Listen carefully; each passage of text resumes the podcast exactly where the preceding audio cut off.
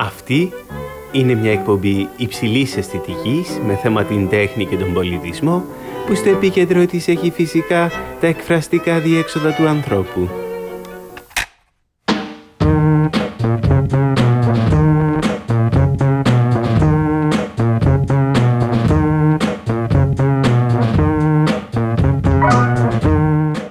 Αυτό που ορίζει έναν καλλιτέχνη ως αυθεντικό, μοναδικό και εν τέλει τον απόλυτο δημιουργό ενός έργου τέχνης. Πώς η πρωτοτυπία και πνευματική ιδιοκτησία ανήκει στο Marcel Duchamp και στον Andy Warhol όταν εκθέτουν προϊόντα που βρίσκουμε σε οποιοδήποτε μαγαζί; Πώς η αυθεντικότητα μπορεί να επικαλεστεί ένα σχεδιαστής μόδας όταν κάνει αναφορές σε στυλ άλλων εποχών; Ή ακόμη πώς η πρωτοτυπία ανήκει σε έναν δημιουργό λαϊκής ή παραδοσιακής μουσικής όταν επαναλαμβάνει διαρκώς συγκεκριμένες μουσικές φόρμες;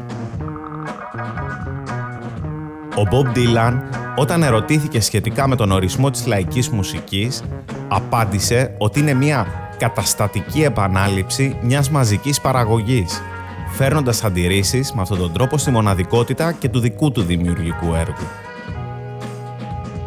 Ο David Bowie από την άλλη, όταν ερωτήθηκε σχετικά με την αυθεντικότητα του δικού του έργου, απάντησε «Σε καμία περίπτωση δεν είμαι αυθεντικός. Είμαι απλά ένας κλέφτης με καλό γούστο». Τα μοναδικά πράγματα που μελέτησα στη ζωή μου ήταν αυτά από τα οποία μπορούσα να κλέψω κάτι.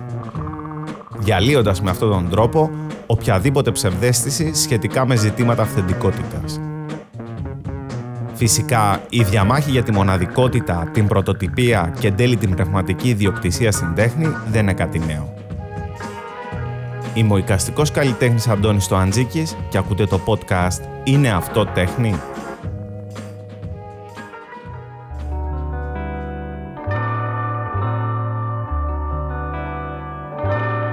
Η τέχνη είναι κλοπή. Πάμπλο Πικάσο Οι ανώριμοι ποιητές μιμούνται. Οι όριμοι κλέβουν. Τι Eliot Όλα έχουν ήδη υποθεί, αλλά επειδή κανείς δεν άκουγε, πρέπει να τα ξαναπούμε. Αντρέ Ζιντ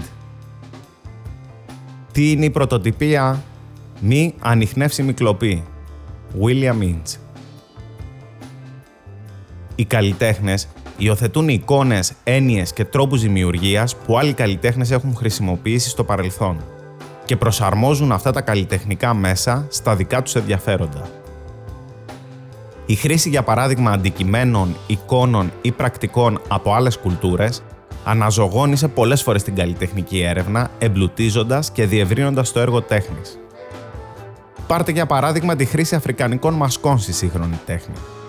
Πόσοι καλλιτέχνες δεν έκλεψαν, αντέγραψαν ή ιδιοποιήθηκαν τις μάσκες αυτές χωρίς ποτέ να αναρωτηθεί κανείς σε ποιον ανήκουν τα νόμιμα πνευματικά δικαιώματα; Άρα, οι πρακτικές αυτές θα μπορούσαν να περιγραφούν ως διαχρονικές ή τουλάχιστον ως πρακτικές που ασκούνται όσο υπάρχει σύγχρονη κοινωνία.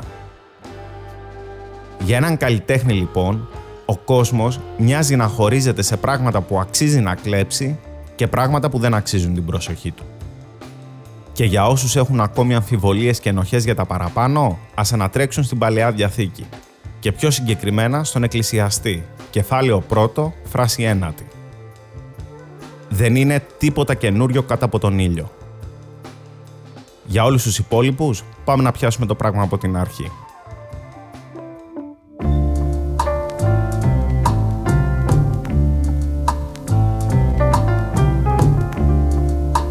Για τον Ζαν Ζακ Ρουσό, όλα τα προβλήματα του ανθρώπου φαίνεται να ξεκινούν με την επινόηση της ιδιοκτησίας. Πίστευε ότι ο πολιτισμός όχι μόνο δεν είναι η σωτηρία μας, αλλά μας καταστρέφει κιόλας. Λέει χαρακτηριστικά. Ο πρώτος άνθρωπος που περιέφραξε ένα κομμάτι γης, αποφάσισε να πει «αυτό είναι δικό μου» και βρήκε ανθρώπους αρκετά αφελείς ώστε να τον πιστέψουν, ήταν ο αληθινός ιδρυτής της πολιτικής κοινωνίας – από πόσα εγκλήματα, από πόσους πολέμους, από πόσους φόνους, από πόσες κακουχίες και τρόμους έχει σώσει το ανθρώπινο είδος, κάποιος που ξυλώνοντας τους πασάλους ή γεμίζοντας τα χαντάκια θα είχε φωνάξει στους συνανθρώπους του. Μην ακούτε τον απατεώνα. Χαθήκατα μαλισμονήσετε ότι οι καρποί της γης ανήκουν εξίσου σε όλους μας και η ίδια η γη σε κανέναν. Ο Ρουσό πίστευε ότι η κρατική οργάνωση και οι θεσμοί θεσπίστηκαν ακριβώς για να υπερασπιστούν αυτό το δικαίωμα στην ιδιοκτησία. Ενώ σύμφωνα με τον Χαράρη, η εμφάνιση του καθεστώτος της ιδιοκτησίας, πέρα από τις αναρρύθμιτες επιπτώσεις στην καθημερινότητα του ανθρώπου, ήταν ένας από τους βασικούς λόγους για τις θρησκευτικές αλλαγές που ακολούθησαν την κατήργηση του ανημισμού. Μας λέει ότι η αγροτική επανάσταση συνοδεύτηκε όπως φαίνεται και από μια θρησκευτική επανάσταση. Οι αγρότες είχαν στην ιδιοκτησία και τον έλεγχό τους φυτά και ζώα και δεν είχαν σκοπό να μειώσουν τον εαυτό τους διαπραγματευόμενοι με τα υπάρχοντά τους. Έτσι, το πρώτο θρησκευτικό αποτέλεσμα της αγροτικής επανάστασης ήταν ότι μετέτρεψε τα φυτά και τα ζώα από ισότιμα μέλη μιας πνευματικής στρογγυλής τράπεζας σε ιδιοκτησία. Παρόλα αυτά, οι αγροτικοί πληθυσμοί, εξαιτίας του γεγονότος ότι είχαν λίγα πράγματα στην κατοχή τους, βρήκαν εναλλακτικούς τρόπους να φτιάχνουν, να διανέμουν και να μοιράζονται αγαθά, όπως τραγούδια, ιστορίες, συνταγές, ακόμη και γιατροσόφια.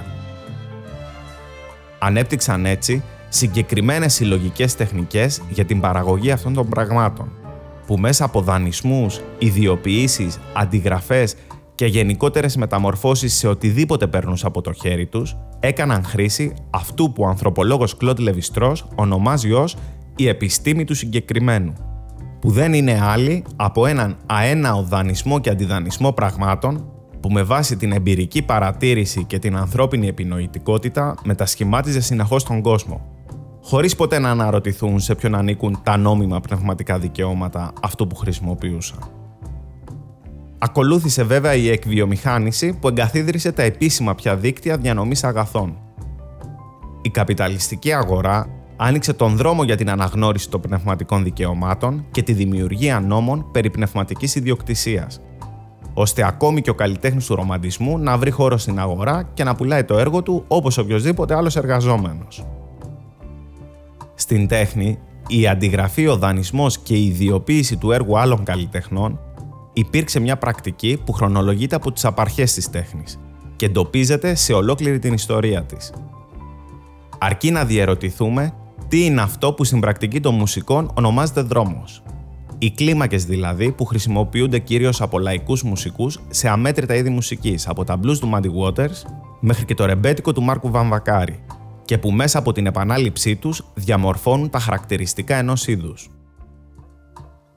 Τι είναι η υπέροχη αυτή ρυθμή της επαναληπτικότητας, αν όχι εκδηλώσεις μιας ποιητικής του χρόνου που στοχεύει κατευθείαν στο συνέστημα και όπου τα αισθήματα εκφράζονται ως αποτέλεσμα μιας διαδικασίας αντί μιας αυθεντικής προθέσεως. Ας αναρωτηθούμε ακόμη πόσοι ζωγράφοι έχουν ξαναζωγραφίσει έργα άλλων καλλιτεχνών, ώστε να διερευνήσουν την εφαρμογή του δικού του στυλ επάνω σε μια οικία σύνθεση και θεματογραφία. Όπως μας εξηγεί ο Ιαν Φερβόερτ, κανένας δεν μπορεί να ισχυριστεί ότι είναι κτήμα του ένα στυλ που επαναλαμβάνεται μέσα στις δεκαετίες, ένα συλλογικό σύμβολο ή ένα ιστορικό οίκημα. Ακόμη και αν το πετύχαινε, δεν θα μπορούσε ποτέ να είναι μια αποκλειστικά κατοχυρωμένη ιδιοκτησία του. Μας λέει ότι τα αντικείμενα του παρελθόντος μπορούν να κυκλοφορούν ελεύθερα στον χρόνο και να αλλάζουν ιδιοκτήτες. Πράγματα που ζουν καθ' όλη τη διάρκεια του χρόνου δεν μπορούν σε καμία περίπτωση να περάσουν στην κατοχή κανενός. Για τον λόγο αυτό πρέπει να προσεγγιστούν με διαφορετικό τρόπο. Πάνω σε αυτά τα ζητήματα, ο Κένεθ Goldsmith συμπληρώνει. Η ιδιοποίηση είναι μια κοινή τεχνική στον σύγχρονο πολιτισμό. Οι καλλιτέχνες ιδιοποιούνται, οικειοποιούνται εικόνες, ιδέες και τρόπους δημιουργίας τέχνης που έχουν ήδη χρησιμοποιηθεί από άλλους καλλιτέχνες, προσαρμόζοντάς τα στα δικά τους καλλιτεχνικά συμφέροντα. Τα αποκαθιστούν στο πλαίσιο της εργασίας τους για να εμπλουτίσουν ή να εξαλείψουν τους συμβατικούς ορισμούς του τι μπορεί να είναι ένα έργο τέχνης. Ταυτόχρονα, η ιδιοποίηση μπορεί να γίνει κατανοητή ως μία από τις πιο βασικές διαδικασίες παραγωγής και εκπαίδευσης της σύγχρονης τέχνης. Με άλλα λόγια, μας λέει ότι τα έργα τέχνης ανήκουν στο περιβάλλον που τα γεννάει. Είναι κτήμα όλων μας και όποιος διεκδικεί απόλυτη πνευματική ιδιοκτησία φαίνεται να γνωρεί ότι τα έργα λαμβάνουν τη σημασία τους διαφορικά, δηλαδή μέσω της θέσης τους μέσα σε μια αλυσίδα νοηματικών και ποιοτικών διαφορών που εκτείνεται στον χρόνο. Ταυτόχρονα, μας λέει ότι η αντιγραφή και η τροποποίηση παραδειγματικών έργων από την ιστορία της τέχνης είναι το μοντέλο για την ανάπτυξη και την καλλιέργεια αισθητικής αντιλήψεως στον άνθρωπο. Βέβαια, κατά τη διάρκεια των δύο τελευταίων αιώνων, αυτό το μοντέλο αμφισβητήθηκε επανειλημμένα από τους υποστηρικτές της πεποίθησης ότι τα σύγχρονα άτομα πρέπει να παράγουν ριζικά νέα τέχνη με τη δίθεν αρετή της αυθόρμητης δημιουργικότητάς τους. Είναι το περίφημο εκφράσου. Δεν χρειάζεται να ξέρεις τίποτα, απλά εκφράσου.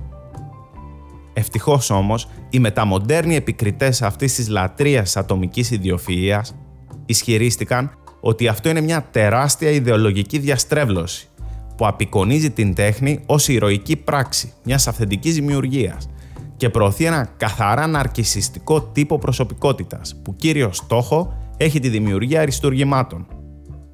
Έχει στόχο την τελειότητα δηλαδή, που παραπέμπει σε έναν δεινό έλεγχο κανόνων, όπου το προσωπικό όραμα του μοναδικού και τόσο εμπνευσμένου ατόμου υπερβαίνει την κοινωνία. Αντίθετα, προχώρησαν το παράδειγμα της αντιγραφής και της ιδιοποίησης ως το μοντέλο εκείνο που κάνει τον άνθρωπο να καταλάβει ότι η παραγωγή τέχνης είναι ουσιαστικά μια σταδιακή αναδιάταξη ενός συνόλου πολιτιστικών όρων μέσω της στρατηγικής επαναχρησιμοποίησής τους. Με άλλα λόγια, κάνουν το άτομο να καταλάβει ότι βρίσκεται μέσα σε μια κοινωνία, μια ιστορία και έναν πολιτισμό. Δεν έρχεται κανένας ουρανοκατέβατος. Ενδιαφέρον έχει και το γεγονός ότι πολλοί σύγχρονοι στοχαστές υποστηρίζουν ότι ακόμη και σε περιπτώσεις όπου εκ πρώτης όψεως τα έργα μπορεί να φαίνονται πανομοιότυπα και κάποιος θα μπορούσε να ισχυριστεί κλοπή, τα έργα αυτά μπορούν να είναι διαφορετικά με ποικίλους τρόπους.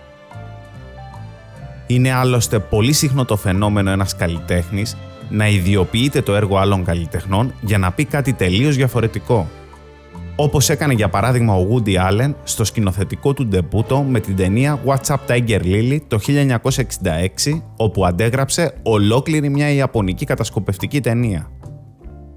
Επεξεργάστηκε ωστόσο εκ νέους τους διαλόγους στα αγγλικά, τοποθέτησε και κάποιες νέες σκηνές και από ταινία δράσης τη μετέτρεψε σε κομμωδία. Άλλο πράγμα δηλαδή.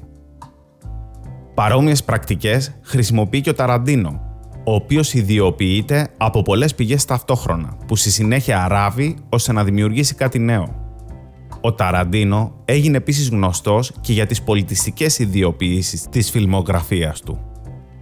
Μιμείται, δανείζεται, αντιγράφει και ιδιοποιείται πλοκή και σκηνές από Ιαπωνικές ταινίες σαμουράι, Ιταλικές ταινίες western και καλτ κινηματογράφο. Ενώ δεν δίστασε κάποτε να δηλώσει «Κλέβω από κάθε ταινία που έγινε ποτέ» Κλέβω από τα πάντα. Οι μεγάλοι καλλιτέχνες κλέβουν. Δεν αποτείνουν φορό τιμής. Ο Ταραντίνο είναι από τους πιο χαρακτηριστικούς καλλιτέχνες των πρακτικών ιδιοποίησης. Απορρίπτει κάθε ιδέα για ειλικρίνεια, αυθεντικότητα και μοναδικότητα του καλλιτέχνη, θεωρώντας ότι ολόκληρη η τέχνη είναι φτιαγμένη από άλλη τέχνη. Και προφανώς δεν υπάρχει ούτε πρωτότυπο ούτε και καμία πρωτοτυπία μόνο έξυπνες και επιδέξεις επαναδιατυπώσεις. Αλλά και στη λογοτεχνία η κλοπή, η αντιγραφή και οι πρακτικές ιδιοποίησει δεν πάνε πίσω. Τι να πρωτοαναφέρουμε; Τον Αργεντίνο συγγραφέα Χόρχε Λουί Μπόρχε, που στο βιβλίο του Πιέρ Μενάρ, συγγραφέας του Κιχώτη, αντιγράφει ολόκληρα κεφάλαια του Δον Κιχώτη του Θερβάντες. Τον Βάλτερ Μπένιαμιν και το έργο του Στοές, που αντιγράφει εκατοντάδες κείμενα άλλων συγγραφέων με θέμα της Στοές του Παρισιού, φτιάχνοντας ένα είδος λογοτεχνικού μοντάζ. Αλλά και το έργο Η έρημη γη του T.S. Eliot είναι ένα ακόμη δείγμα λογοτεχνικού μοντάζ πολύ πριν ο κινηματογράφος αξιοποιήσει αυτή την τεχνική. Παρόμοιες πρακτικές ιδιοποίησει συναντούμε και στους Brion Gizin, William Burroughs, Kathy Acker και Michelle Welbeck. Αλλά και το έργο του James Joyce Οδυσσέας το οποίο αναμειγνύει κομμάτια της καθημερινής ομιλίας με απομιμήσεις αρχαίων επών, μεσαιωνική ποίηση και γοτθικά μυθιστορήματα, εφαρμόζει παρόμοιες μεθόδους. Αρκετά όμως με τη λογοτεχνία και τον κινηματογράφο. Πάμε να δούμε λίγο τι γίνεται και στα εικαστικά. Έχω ήδη αναφέρει στο δεύτερο επεισόδιο ότι όταν ο Μαρσέλ Ντισάν εξέθεσε έτοιμα αντικείμενα ready-made σε γκαλερί, αλλά και όταν ο Άντι Warhol χρησιμοποίησε αυτούσιες εικόνες από την pop κουλτούρα, έπρεπε να αποφασίσουν τον τρόπο που θα προσεγγίσουν ορισμένα αντικείμενα που θα ιδιοποιηθούν ως τέχνη. Όπως μας εξηγεί ο Ernst Gombrich, κάθε ένα από τα έργα τέχνης είναι το αποτέλεσμα μιας απόφασης του καλλιτέχνη. Άρα οι καλλιτέχνες φέρουν την τελική ευθύνη για τους στόχους που επιλέγουν να επιδιώξουν μέσω της αντιγραφής, της μίμησης και της ιδιοποίησης πραγμάτων μέσα στο έργο τους. Τι καλύτερο παράδειγμα λοιπόν για να ξεκινήσουμε την αναφορά στα εικαστικά από αυτό που θεωρείται το πρώτο κολλάζ στην ιστορία της μοντέρνας τέχνης και που δημιουργήθηκε από τον... Όχι, όχι, δεν θα κάνω εγώ την εισαγωγή για τον κύριο, ας την κάνουν οι modern lovers που το λένε καλύτερα.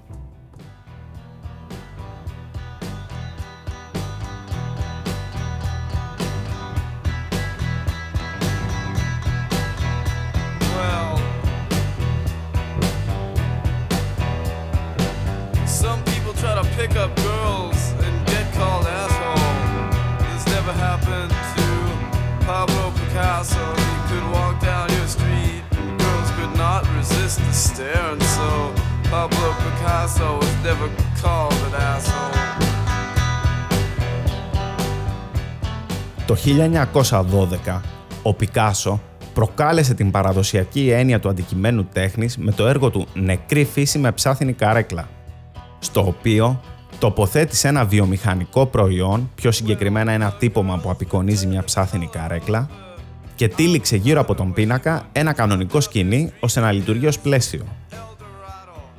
Ο Goldsmith μας λέει ότι ο πίνακας του Πικάσο είναι το χαρακτηριστικό παράδειγμα του τι κάνει γενικότερα ένας ζωγράφος. Όπως το πουλί που φτιάχνει τη φωλιά του, διακριτά μεταξύ τους στοιχεία συνενώνονται και ράβονται ώστε να δημιουργήσουν ένα αρμονικό σύνολο. Το γεγονός ότι όλα αυτά τα ετερόκλητα μεταξύ τους στοιχεία δεν έχουν αποδοθεί με το χέρι δεν εμποδίζει με κανέναν τρόπο τη σύνθεση. Το αντίθετο, την ενισχύει με τρόπο καθοριστικό μιας και η συνύπαρξη δυσδιάστατων και τρισδιάστατων υλικών στην καλλιτεχνική σύνθεση οδήγησε στην ανάδειξη μιας διαφορετικής ποιοτικής υπόστασης που έγινε αφορμή για έναν διάλογο μεταξύ εμπειρικής πραγματικότητας και τέχνης κατά τον 20ο αιώνα, υπό το πρίσμα της κυριολεκτικής προσθήκης της πρώτης στο καλλιτεχνικό έργο. Ιδέα που έθεσε τα θεμέλια για τη δημιουργία του κινήματος της ενιολογικής τέχνης. Ο Τόνι Γκότφρεϊ υποστηρίζει ότι αν και ο κυβισμός δεν αποκήρυξε ποτέ τη ζωγραφική και έμεινε προσκολλημένος στη σχετικά παραδοσιακή θεματολογία, νεκρές φύσεις, προσωπογραφίες κτλ., έχει συμβάλει στη γέννηση της ενοιολογικής τέχνης για τέσσερις κυρίως λόγους. 1. Χρησιμοποιεί εικόνες και αντικείμενα της καθημερινότητας, κάτι που προδιαγράφει τη χρήση του ready-made. 2 συνδέεται με την επιστημολογία, την έρευνα της αναπαράστασης και του πώς γνωρίζουμε ό,τι γνωρίζουμε. 3. Ανατρέπει ή διασπά την προσοχή του θεατή. Και 4. Συγχωνεύει τη ζωή του δρόμου με την απομόνωση του εργαστηρίου. Η ιδιοποίηση μέσω της χρήσης ατόφιου βιομηχανικού προϊόντος από τον Πικάσο μας καλεί σε αναστοχασμό επάνω στην καθαυτή φύση των πραγμάτων αλλά και στο πώς λαμβάνουμε απόλαυση από αυτά. Για παράδειγμα, η απόλαυση που λαμβάνουμε από μια κανονική ψάθινη καρέκλα έχει να κάνει με το πόσο άνετη είναι. Η απόλαυση που λαμβάνουμε από μια αναπαράσταση μιας ψάθινης καρέκλας έχει να κάνει με τους σχετικούς συσχετισμούς αυτής της αναπαράστασης, είτε διαφημιστικούς είτε διακοσμητικούς και ούτω καθεξής. Η πηγή όμως της απόλαυσης που προκύπτει από τη χρήση μιας ψάθινης καρέκλας σε ένα έργο τέχνης πρέπει να αναζητηθεί σε έναν κόσμο εκτός του πραγματικού. Ο φιλόσοφος και έμπορος τέχνης Νέλσον Γκούντμαν αναφέρει σχετικά. Κανονικά μια πέτρα δεν είναι έργο τέχνης ενώ βρίσκεται στο δρόμο. Αλλά μπορεί να γίνει εφόσον εκτεθεί σε ένα μουσείο. Στον δρόμο δεν ήθιστε να επιτελεί συμβολική λειτουργία. Στο Μουσείο Τέχνης όμως δειγματίζει ορισμένες από τις ιδιότητές της, για παράδειγμα τις ιδιότητες του σχήματος, του χρώματος, της υφής κτλ. Τι καταλαβαίνουμε λοιπόν κάπου εδώ; Καταλαβαίνουμε ότι η ιδιοποίηση και στη συνέχεια η μεταμόρφωση της ψάθινης καρέκλας σε έργο τέχνης απαιτεί από εμάς μια διαφορετική συμπεριφορά απέναντί της. Έτσι, καταργώντας τη συμβατική χρήση ενός πράγματος και επαναχρησιμοποιώντας το ως τέχνη, προσανατολιζόμαστε σε έναν άλλο κόσμο δυνατοτήτων του αντικειμένου, στον κόσμο της συμβολικής χρήσης ή αλλιώς στον κόσμο των ενιών. Αυτό που έκανε ο Πικάσο και που ναι ξέρω είναι κουραστικό να ακούμε συνέχεια για αυτόν, αλλά τι να κάνουμε που είναι ένας ογκόληθος στην ιστορία της τέχνης και είναι δύσκολο να τον αποφύγει στη διαδρομή. Αυτό που έκανε λοιπόν μαζί με τον Τισάν ήταν να στρέψουν την προσοχή μας από την αναπαράσταση στην έννοια. Να στρέψουν το βλέμμα μας έξω από τη μορφή και το υλικό. Εάν δεν υπήρχαν αυτοί οι δύο τύποι, πώς έρχονταν αργότερα ο Ρόμπερτ Ράουζεμπεργκ που σε μια προσπάθεια να συγκεράσει την τέχνη με την καθημερινότητα, ξεκίνησε την ευρεία χρήση ιδιοποιημένων πραγμάτων, από έργα άλλων καλλιτεχνών που τοποθετούσε μέσα στα κολλάζ του, μέχρι και κανονικά βαλσαμωμένα ζώα. Βέβαια, αυτός έμπλεξε, γιατί το 1974 μηνύθηκε από τον φωτογράφο Μόρτον Μπίμπε όταν χρησιμοποίησε αυτούσια μια φωτογραφία του από διαφήμιση περιοδικού σε ένα κολλάζ. Η δικαστική διαμάχη που ακολούθησε άνοιξε ένα μεγάλο διάλογο για την νομοθεσία περί πνευματικής ιδιοκτησίας και τις σχετικές αδειοδοτήσεις. Ο Ράουζεμπεργκ στο τέλος της δίκης μάλιστα έκανε μια δήλωση για το παράνομο μάθημα που παίρνουμε από τα Ready Made και που μας διδάσκει ότι κάτι είναι τέχνη όταν λέει ο καλλιτέχνης ότι είναι τέχνη. Ο Τζόσεφ Κοσούτ εστερνίστηκε τις ιδέες του Ράουζεμπεργκ στην πρώτη του ατομική έκθεση με τίτλο «Τίτλος «Η τέχνη ως ιδέα ως ιδέα» στην Γκαλερί 669 στο Λος Άντζελες το 1968. Από δίπλα και ο Τζον Μπαλντεσάρη, ο οποίος συνέλεγε και αναδιαμόρφωνε σε νέες αφηγήσεις, φωτογραφίες άλλων καλλιτεχνών, vintage ταινίες, ειδησεογραφικές εικόνες και φωτογραφίες μόδας αλλά και ο Ed Ruscha δήλωνε ότι τα artist book που έφτιαχνε ήταν ένα σύνολο από ready-made. Τον Ρούσα μάλιστα ποτέ δεν τον απασχόλησε η αυθεντικότητα και η πρωτοτυπία των βιβλίων του. Στόχος του ήταν να παρουσιάσει την αδιαφορία που περιέχει η καθημερινότητά μας. Για τον λόγο αυτό, πολλές φορές έβαζε άλλους να φωτογραφίζουν τα θέματα του. Προφανώς, στο ίδιο κλίμα κινήθηκαν και οι καταστασιακοί καλλιτέχνες όταν ειδοποιούνταν αναγνωρίσιμα πράγματα ώστε να δημιουργήσουν ανατρεπτικές πολιτικές φάρσες. Αλλά και πολλοί ακόμη καλλιτέχνες, από την Μπάρμπαρα Κρούγκερ μέχρι και τους Sex Pistols με τα περίφημα εξώφυλλα των δίσκων τους. Η επαναχρησιμοποίηση λοιπόν πραγμάτων από τους καλλιτέχνες και πολλές φορές σε συνδυασμό με τις δημιουργικές τους παρεμβάσεις μας αποκαλύπτουν πως το νέο στη σύγχρονη εποχή αποτελείται ουσιαστικά από θράσματα του παρελθόντος. Και κάπως έτσι, κάτι φαίνεται να αποκτά νόημα στο παρόν όταν διαχέει και διατηρεί το παρελθόν.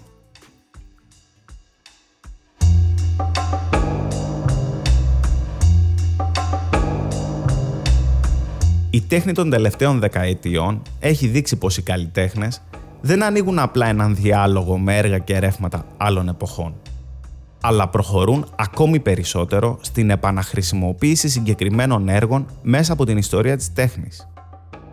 Οι σύγχρονοι καλλιτέχνες βλέπουν τη ζωή και την τέχνη ως μια εγκυκλοπαίδεια από την οποία αντλούν υλικό. Η ευρεία διάχυση εικόνων από τα ΜΜΕ και το διαδίκτυο προκαλούν τους καλλιτέχνες σε μια ατέρμονη ανακύκλωση αναπαραστάσεων. Ο Σλαβόη Ζίζεκ αποτελεί αυτό το καθεστώς μετα-ιδιοκτησιακό, αφού εκ των πραγμάτων, σε έναν κόσμο ταχύτατης κυκλοφορίας και διαμοιρασμού της πληροφορίας, οι περιορισμοί του ιδιοκτησιακού δικαιώματος είναι ξεπερασμένοι και πρέπει να αρθούν. Και ενώ οι τεχνολογικές εξελίξεις σπρώχνουν προς αυτή την κατεύθυνση, πώς να σταματήσεις άραγε την ηλικιώδη ταχύτητα με την οποία διακινούνται ελεύθερα εκατομμύρια εικόνες και πληροφορίες στο διαδίκτυο, η νομοθεσία όμως και το σύστημα της τέχνης σπρώχνουν προς την αντίθετη κατεύθυνση. Η Διεθνής Εμπορική Συμφωνία ΑΚΤΑ, που στοχεύει εναντίον της απομίμησης και της αντιγραφής, προσπαθεί να επιβάλλει αυστηρούς κανόνες στα ζητήματα πνευματικής ιδιοκτησίας. Όπως χαρακτηριστικά αναφέρει ο Θανάσης Μουτσόπουλος στο βιβλίο του «Όχι ακριβώς τέχνη», η συμφωνία αυτή στοχεύει στη δημιουργία ενός διεθνούς νομικού πλαισίου για τα παραποιημένα προϊόντα, τα γενώσιμα φάρμακα, αλλά και την παραβίαση πνευματικών δικαιωμάτων στο διαδίκτυο. Παλεύουν με νύχια και με δόντια να δημιουργήσουν ένα αυστηρότατο νομικό πλαίσιο με σκοπό να δημιουργηθεί ένας υπεροργανισμός. Ο Παγκόσμιος Οργανισμός Πνευματικής Ιδιοκτησίας – και μπορεί αυτό να έχει μια λογική όταν κάποιος κλέβει το εμπορικό σήμα μιας εταιρείας ώστε να το χρησιμοποιήσει σε κάτι τελείως άσχετο, όπως για παράδειγμα για να πουλήσει προφυλακτικά με το σήμα της Coca-Cola. Αλλά τι γίνεται στην περίπτωση που απλά αντιγράφεις κάτι από το διαδίκτυο και χωρίς να το αλλοιώσεις το μοιράζεσαι με φίλους σου; Η συμφωνία αυτή είναι τόσο αυστηρή που μπορεί να ποινικοποιήσει ακόμη και τον διαμοιρασμό μιας απλής πληροφορίας χωρίς τη σχετική αδειοδότηση. Γι' αυτό και ξεσήκωσε θύελα αντιδράσεων και διαμαρτυριών σε ολόκληρο τον κόσμο. Σκεφτείτε τι επιπτώσεις θα είχε κάτι τέτοιο στην εκπαίδευση αλλά και στην καθημερινότητά μας, όταν ένα απλό repost μπορεί να καταλήξει σε ποινική δίωξη. Άσε δε που η μανιώδης προστασία πνευματικών δικαιωμάτων μπορεί να γίνει άνετα και ένας πρώτης τάξεως εργαλείο για λογοκρισία. Η συμφωνία υπογράφηκε τον Οκτώβριο του 2011 από Αυστραλία, Καναδά, Ιαπωνία, Μαρόκο, Νέα Ζηλανδία, Σιγκαπούρη, Νότια Κορέα και Ηνωμένες Πολιτείες. Το 12 μπήκε στο παιχνίδι το Μεξικό και η Ευρωπαϊκή Ένωση. Η Συμφωνία ACTA έρχεται σε κόντρα με το γεγονός ότι κάτω από την επιφάνεια της σύγχρονης καταναλωτικής κουλτούρας υπάρχει ένα συλλογικό όνειρο για ελεύθερη πρόσβαση σε ένα άπειρο σύμπαν πραγμάτων. Αυτό είναι άλλωστε ένα από τα κύρια θέματα που χειρίζεται η διαφήμιση. Βέβαια, εκεί η πρόσβαση έρχεται μέσω της αγοράς του προϊόντος. Παρ' όλα αυτά, το σχήμα που περιγράφει το όνειρο είναι φανερό. Γεγονός που κάνει ακόμη πιο ξεκάθαρους τους λόγους δημιουργίας κρίσεων. Από τη σύγχρονη πειρατεία για κοινή χρήση ψηφιακών αρχείων μέχρι και το φλέγον ζήτημα των ημερών μας. Την άρση των περιορισμών πνευματικής ιδιοκτησίας και μονοπωλίου που αφορά τις πατέντες για τα εμβόλια ενάντια στον κορονοϊό. Κατανοούμε ότι μπορεί στον πυρήνα του καπιταλισμού να έχει την προστασία της ιδιοκτησίας και με την εγγύηση του κράτους να καταφέρνει ειρηνικές επιλύσεις σε πιθανές διαμάχες ιδιοκτησίας, ωστόσο αυτό έχει μια λογική σε πεπερασμένα αγαθά, σε πράγματα δηλαδή που έχουν περιορισμένες δυνατότητες, όπως για παράδειγμα σε ένα κτήμα, ένα σπίτι, ένα αυτοκίνητο και ούτω καθεξής. Τι συμβαίνει όμως σε περιπτώσεις που κάτι μπορεί να αναπαράγεται αενάως; Όπως για παράδειγμα στην περίπτωση μιας ψηφιακής πληροφορίας. Πώς να περιορίσεις μια πληροφορία που μπορεί να σώσει ζωές; Πόσα εμπόδια και πόση περίτεχνη γραφειοκρατία θα δημιουργήσουν οι φορείς που προστατεύουν την πνευματική διοκτησία, βάζοντας τελικά φρένο στην πρόοδο και στην καινοτομία; Άραγε θα μπορούσαν να καινοτομήσουν και οι ίδιοι εάν δεν κυκλοφορούσαν ελεύθερα τα επιτέγματα προηγούμενων επιστημόνων; Το ζήτημα των πατεντών, όπως και κάθε ένα από τα ζητήματα αντιγραφής, λογοκλοπής, μίμησης και ιδιοποίησης που αναφέραμε, φέρνουν στο φως το διάλογο για μια νέα μορφή ηθικής, της ψηφιακής ηθικής.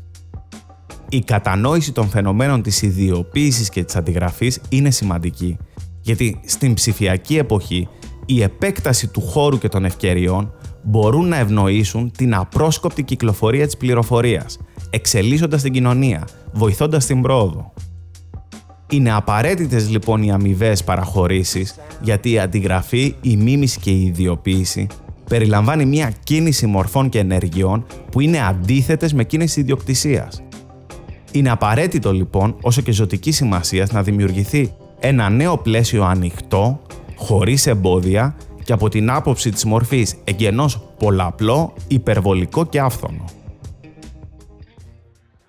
Είμαι σίγουρος ότι εάν σας έλεγα στην αρχή του επεισοδίου ότι από τον Μπάουι, τον Ταραντίνο και τον Πικάσο θα καταλήγαμε σε προφυλακτικά με το σήμα της Coca-Cola και στις πατέντες για τα εμβόλια, θα με ρωτούσατε με λογική απορία.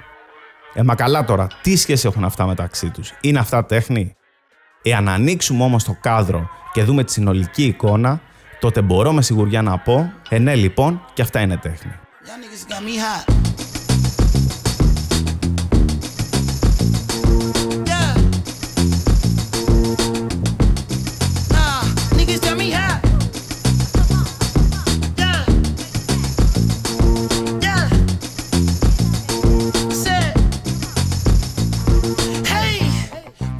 Ακούσατε το podcast «Είναι αυτό τέχνη» Στην επιμέλεια του podcast ήταν ο Αντώνης Τοαντζίκης.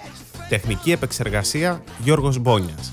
Περισσότερες λεπτομέρειες και βιβλιογραφικές πηγές που χρησιμοποιήθηκαν για την έρευνα του επεισοδίου μπορείτε να βρείτε στην περιγραφή του podcast. Εάν σας άρεσε αυτό που μόλις ακούσατε, βρείτε μας στο site antonistoantζίκης.com ή ακολουθήστε μας σε όλες τις πλατφόρμες που υποστηρίζουν podcast, στο Spotify, στο Apple Podcasts, στο Google Podcasts ή σε όποια εφαρμογή προτιμάτε.